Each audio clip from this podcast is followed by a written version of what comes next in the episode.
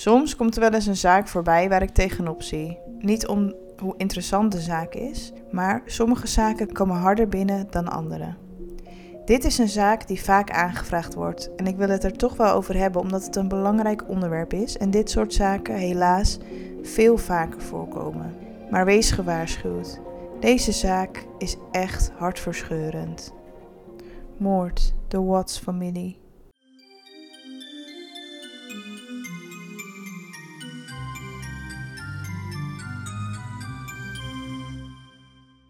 De Watts-familie woonde in Colorado, Amerika, in een groot huis van maar liefst 400.000 dollar.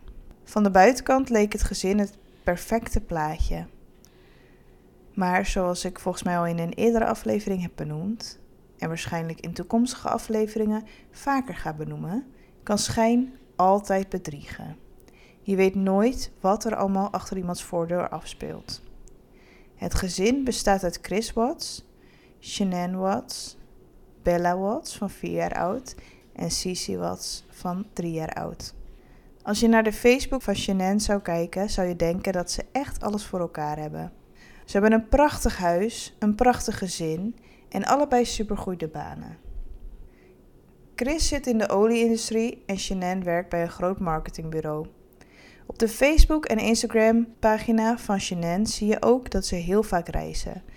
Ze zijn bijvoorbeeld naar San Diego geweest en Las Vegas. Ik heb hier een audiofragment waar je Shanann hoort praten over Chris. and I got a friend suggestion, friend request from Chris. I was in a really, really, really bad place, and I got a friend friend request from Chris on Facebook, and I was like, oh, what the heck? I'm never gonna meet him. Except, well, one thing led to another, and eight years later, we have two kids. We live in Colorado, and he's the best thing that has ever happened to me. In 2018 ontdekt Shanann dat ze zwanger is van een derde kindje. Ze besluit de reactie van Chris op te nemen wanneer ze vertelt dat ze zwanger is. Ze heeft in deze video een shirt aan waarop staat: Oops, we did it again. En in deze video loopt Chris naar binnen en hoor je hier zijn reactie. We did it again. I like that shirt. Really? Really? That's awesome.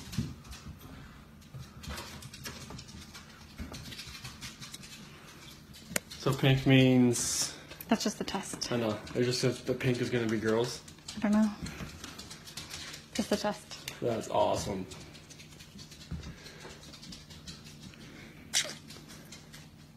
Guess guess guess when you want to it happens. Het lijkt een vrij timide conversatie. Ik kan er niet heel duidelijk uit opmaken of hij blij is, maar Shanann lijkt heel stil en gespannen om zijn reactie. Hun relatie bleek ook heel erg onder spanning te staan. Ongeveer drie jaar hiervoor hadden ze zo'n 480.000 dollar aan schuld gemaakt. Hierom hadden ze faillissement aangevraagd. En ze groeiden steeds verder uit elkaar. Na de bekendmaking van de zwangerschap schijnt Chris veel afstandelijker te worden. Shanann stuurt een berichtje naar haar vriendin dat ze erg boos, verdrietig en bang was om nog een kind te krijgen met iemand die totaal niet geïnteresseerd was in het hebben van nog een kind met haar. Hij ging niet mee naar de echo's die gemaakt werden van de baby en deed heel koud en afstandelijk naar Shanann. Aan het eind van juni 2018 nam Shanann haar dochters mee op reis naar North Carolina. Hier spendeerde ze zes weken lang met haar ouders. Ze sprak hier met haar moeder over wat er gaande was. Shanann kocht hier zelf hulpboeken voor haarzelf, maar ook voor Chris, zodat ze beide aan zichzelf en aan hun relatie konden werken. Ze stuurde deze boeken dus op naar Chris, zodat hij ook aan zichzelf kon werken en zodat ze samen aan hun relatie konden werken, want hier wilden ze gewoon graag iets mee doen. Maar zodra Chris de boeken ontving, gooide hij ze gelijk in de prullenbak. Chris verbleef ondertussen nog steeds in Colorado in een huis, waar hij volgens Shanann het vrijgezelle leventje aan het vieren was. In een bericht aan Chris stuurt ze het volgende. Ik probeer je ruimte te geven, maar terwijl jij werkt en je vrijgezelle leventje leeft, ben ik ons derde kindje aan het dragen. En ruzie ik dagelijks met onze twee andere kinderen, terwijl ik ook nog werk om geld te verdienen. Het is niet moeilijk om een berichtje naar me te sturen met ik hou van je en ik mis je. En als je dit niet meent, snap ik het, maar we moeten echt praten. Ik blijf de hele avond maar naar mijn telefoon kijken en ik ontvang geen enkel antwoord van je. We zijn niet gisteren begonnen met daten. We zijn al acht jaar bij elkaar en hebben al 2,5 kinderen samen. In het verloop van deze zomer wordt de relatie van Chris en Shannon er niet beter op. Toen Shannon weer terugkwam vanuit North Carolina, maar nog voordat ze naar een werkgelegenheid moest reizen in Arizona, stuurde ze het volgende berichtje naar een vriendin. Chris vertelde me gisteren dat hij doodsbang is voor de geboorte van de baby. En dat hij blij is met Bella en Celeste. En dat hij geen andere baby wil. De vriendin reageert met: Oh, hij is bang. Maar zodra de baby komt, draait hij vast wel bij. Maar Shannon reageert met: Nee. Hij is veranderd. Ik weet niet meer wie hij is. Een van deze berichtjes vraagt de vriendin of het dan misschien kan zijn dat Chris een affaire heeft. Maar Shannon reageert dat ze Chris hier wel eens mee heeft geconfronteerd, maar dat hij dit glashard heeft ontkend. Shannon ging van 10 augustus tot 12 augustus naar Arizona voor haar werk. Toen ze daar was, was Chris alleen met de kinderen thuis. Ze had nog steeds vermoedens dat Chris misschien een affaire had. En toen ze in Arizona was, hield ze hun bankrekening in de gaten. Toen zag ze een afschrijving op zaterdagavond van 62 dollar bij een restaurant genaamd de Lazy Dog Bar and Grill. En toen ze hierna vroeg bij Chris, vertelde hij dat hij naar een wedstrijd was van Colorado's Rockies en dat hij de meiden bij een babysitter had gelaten. En hierna zou hij met zijn vrienden naar een restaurant zijn gegaan, zalm hebben gegeten en een biertje hebben gedronken en daarom was het zo duur, zei hij. Shannon had hier een vreemd gevoel bij. Ze dacht, dit klopt niet. En de volgende dag, op 12 augustus, zou Shannon heel laat thuiskomen. En toen Chris de meiden naar bed had gebracht, kwam Bella nog twee keer uit bed, omdat ze haar moeder zocht. Maar die was er nog niet. Chris vertelt dat hij haar terug heeft gelegd in bed. En hij heeft gezegd dat ze haar moeder weer ziet wanneer ze wakker wordt. Niet wetende dat dit moment niet meer zou komen. Die nacht wordt Shannon rond tien over half twee s'nachts afgezet door haar vriendin Nicole Atkinson. Dit is de laatste keer dat Shannon door iemand levend is gezien. De volgende ochtend leek alles helemaal normaal. De mensen rondom Chris zagen niks raars aan hem. Hij ging net als normaal gewoon aan het werk. Hij gedroeg zich als, net zoals altijd. Maar misschien als hij ooit eens een keer met Shannon mee was gegaan, of interesse had getoond in haar zwangerschap, dan zou hij weten dat ze deze ochtend, op 13 augustus, een afspraak had staan. En dat als hier niets kwam opdagen, mensen gealarmeerd zouden raken. Nicole, de vriendin van Shannon die haar die nacht had afgezet, was erg bezorgd toen Shannon niet op haar berichtjes reageerde. En ze raakte nog veel bezorgder toen ze hoorde dat Shannon niet was opkomen dagen op haar afspraak.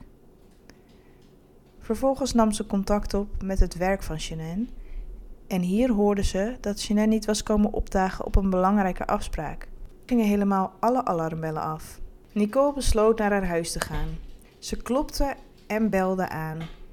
Het was eng stil. Zelfs als zou Shannon zich verslapen hebben, dan zou ze nu wel wakker moeten zijn met twee jonge meiden. Maar het huis was doodstil. Nicole wist dat er iets mis was. Ze belde Chris en daarna gelijk de politie. Toen de politie arriveerde, kwam Chris daar gelijk achteraan. Chris gaf toestemming aan de politie om het huis te doorzoeken. Hier vonden ze geen spoor van Shannon of de kinderen.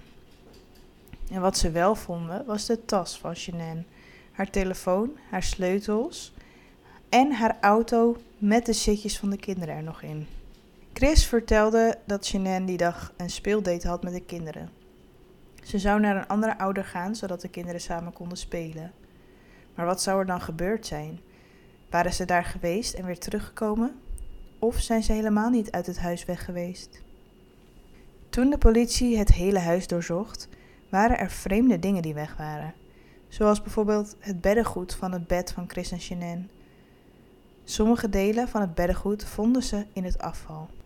Ondertussen is Chris overal in het nieuws en vraagt hij hier om de veilige terugkeer van zijn gezin.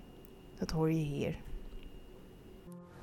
I want I want them wherever they're at. Like I have no inclination of where they're at right now. Like I've exhausted like every friend that I know of, and every friend that I have has called friends that Shanann has that maybe I didn't know about, and it's just like there's it's like it's vanished. Like she's not like when I got home yesterday, it was like a ghost town.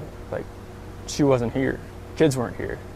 I have no idea like where dat they went. vaak in de verleden And tijd it praat. doesn't, it's just dat hij earth shattering. I don't feel like this is even real right now. It's like a nightmare that I just can't dat wake up vaak from. tekenen dat iemand al weet dat die personen zijn overleden.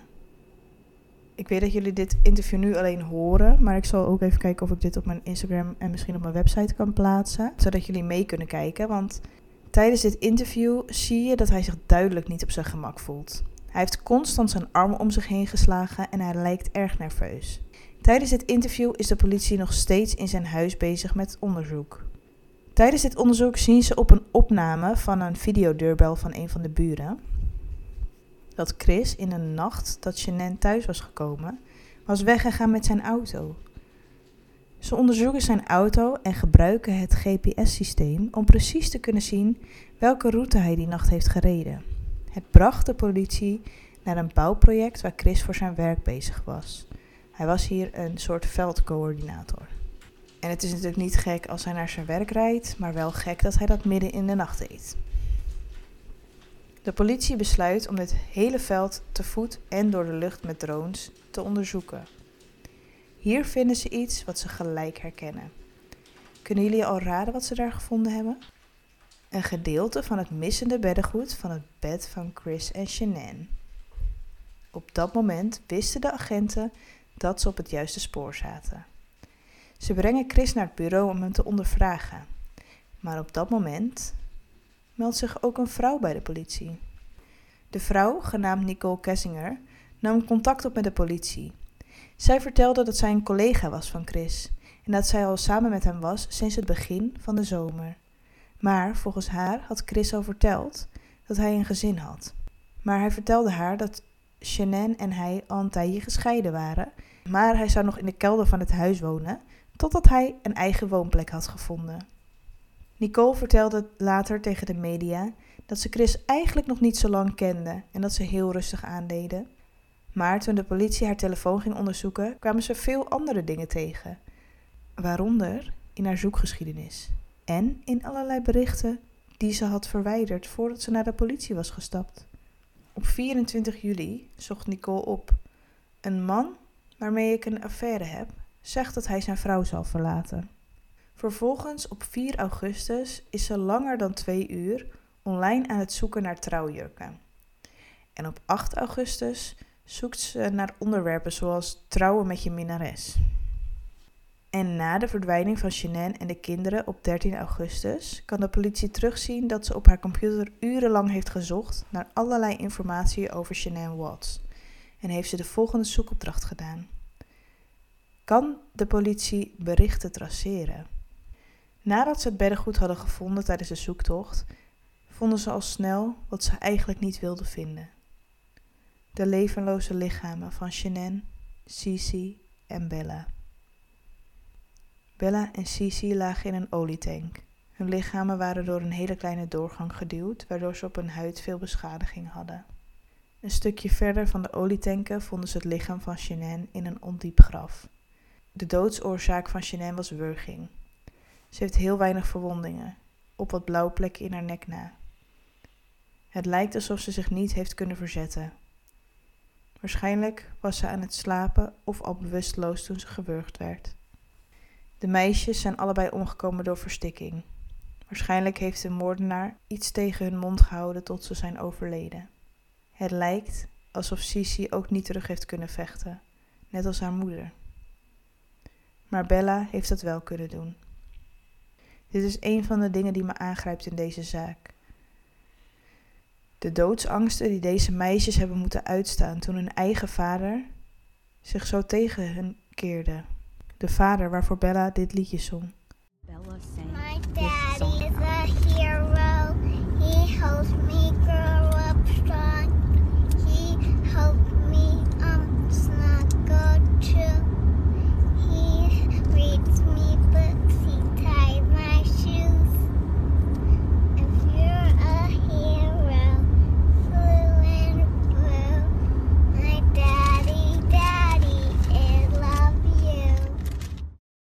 soort dingen grijpen me zo aan. En het is niet erger dan andere moorden op kinderen waar ik vaker over heb gepraat. Dat is natuurlijk altijd verschrikkelijk. Maar ik denk dat het in deze zaak zo aangrijpend is omdat we veel beeld- en geluidmateriaal hebben. Hierna werd Chris gearresteerd. En toen hij op het bureau was, zei Chris: Ik vertel jullie alles, maar alleen nadat ik mijn vader heb gesproken. De politie liet toe dat Chris met zijn vader sprak. Dit namen ze natuurlijk op. Deze opname is openbaar gemaakt, maar is erg slecht te horen. In de opname vertelt Chris tegen zijn vader dat Shannon thuis kwam die nacht en dat hij haar vertelde dat hij wilde scheiden. Hij zei dat Shannon erg van slag was volgens hem en hij wilde even een moment voor zichzelf voordat het uit de hand zou lopen. Dus Chris liep naar de kelder. En toen hij weer boven kwam, zag hij op de babyfoon dat een van de kinderen blauw was en niet ademde. En toen hij vervolgens de babyfoon overschakelde naar de andere kamer, zag hij dat Jeanette iets op het gezicht drukte van zijn andere dochter. Hij zou naar de kamer zijn gerend en toen werd hij volgens zijn eigen zeggen zo boos dat hij Jeanette vermoordde. Chris hield dit verhaal heel lang vol, tot begin november. Om de doodstraf te vermijden pleitte hij schuldig aan moord op zijn twee dochters, zijn vrouw en hun ongeboren zoon, die Shannon graag Nico wilde noemen. Chris Watts zit nu in de gevangenis voor de rest van zijn leven zonder kans op vervroegde vrijlating. Hij is overgeplaatst naar Wisconsin omdat er grote belangstelling was voor zijn zaak, wat hem in gevaar zou brengen. Het zieke in deze zaak is, en hier heb ik het als eerder over gehad, bij andere moordenaars is dat ook wel eens zo uh, ziekelijk, vind ik dat eigenlijk. Ja, dat Chris Watts krijgt enorm veel brieven van fans en vooral van vrouwen die enorm verliefd op hem zijn en de liefde verklaren via brieven. Dit is echt iets wat ik echt niet kan begrijpen. Want hoe kun je nou bedenken om brieven te gaan schrijven naar een man die in koele bloeden zijn zwangere vrouw en kinderen heeft vermoord? Waarom zou dat in je hoofd opkomen? Ik kan echt geen enkele reden bedenken. Ja, zoals jullie misschien wel begrijpen, vond ik dit dus een vrij moeilijke zaak om uh, heel veel research over te doen. Chris heeft uiteindelijk verteld hoe het is gegaan. Hij heeft Shannon vermoord bij het huis. Vervolgens heeft hij haar lichaam in de kofferbak gelegd en heeft hij beide kinderen achterin meegenomen, levend. Die meiden moeten echt, echt doodsangst uit hebben gestaan, want ja, what the fuck, je moeder is, ik weet niet of ze hebben gezien dat hun moeder is vermoord, maar ja, en dan worden ze meegenomen achter in die auto. En vervolgens worden ze naar die werkomgeving van Chris meegenomen, dus dat veld. En daar, um, daar besluit hij de meiden ook te vermoorden en in de olietank te gooien. En Shannon's lichaam te begraven. Echt, ik snap niet hoe je dat als vader zijnde of als ouder zijnde überhaupt kunt bedenken dat, dat je zoiets bij je eigen kinderen kunt doen. Kom op. Vond ik een vrij heftige zaak om te researchen. Laat me weten wat jullie hiervan vinden. Via, dit kun je doen via Instagram of via Facebook. Of via het contactformulier op mijn website als je nog iets wil melden of wil zeggen. Of een suggestie hebt voor een nieuwe aflevering. Laat het me vooral weten. Ik sta altijd open voor jullie ideeën en ik hoor het altijd graag. Um, Laat het me weten en dank jullie wel voor het luisteren weer en tot de volgende aflevering.